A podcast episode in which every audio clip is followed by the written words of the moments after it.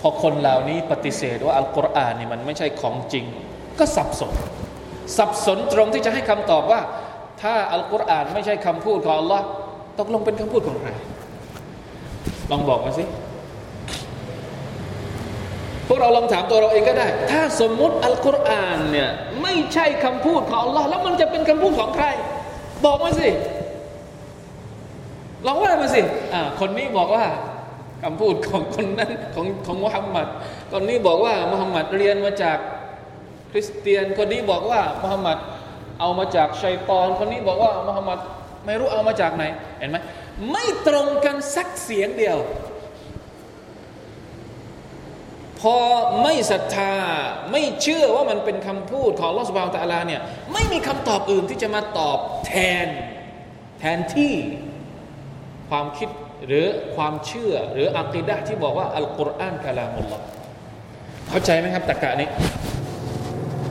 นี่คือความมหัศจรรย์ของอัลกุรอานอัลกริมมันเป็นไปไม่ได้เลย คือมันไม่สามารถที่จะมีคำตอบอื่นได้อีก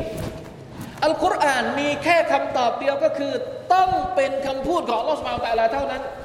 ถ้าใครคิดจะโต้แย้งคำพูดนี้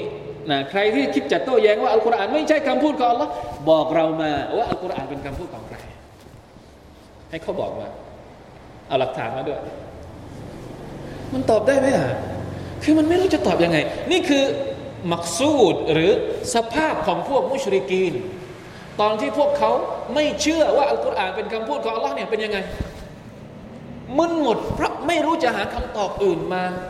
แทนที่ ตรงที่ท่านนาบีมาบอกว่าอัลกุรอานเป็นคำพูดของอัลลอฮ์ประเดี๋ยวประดาวบอกว่าท่านนาบีเป็นคนเสียสติประเดี๋ยวประดาวบอกว่าท่านนาบีเป็นไสยศาสตร์ประเดี๋ยวประดาวบอกว่าท่านนาบีเป็นหมอดูนู่นนี่นั่นนี่คือความหมายของคำว่าฟะฮุมฟีอัมริมมารีชนะกลายเป็นคนมึนไปหมดเลย ด้วยความรู้ที่แทบจะไม่ใช่ความรู้เป็นความจะเอลมากกว่า ความรู้ที่นิดเดียวมาก เป็นความจะเอลซะมากกว่าเนี่ยทำให้สภาพของพวกเขาเป็นอย่างนั้นไป ดังนั้นอัลลอฮฺตะลาก็ตอบทีละนิดทีละนิด ด้วยการให้พวกเขากลับมาคิดใหม่ ด้วยการให้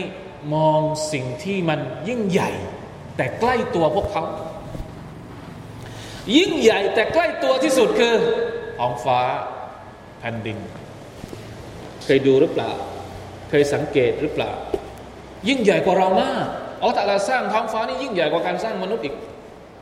พระองค์สร้างได้ยังไง เพราะฉะนั้นความสามารถของลอสุบางตาลาเนี่ยอย่าใช้ความคิดแคบๆของเราไปหุกกลมมันไม่มีทางที่เราจะเอาความคิดแคบๆของเราไปฮุกกลมความรอบรู้และความสามารถของลอสุภางตะลาได้ อันนี้จบไปแล้วเรื่องท้องฟ้าแล้วก็เรื่องแผ่นดิน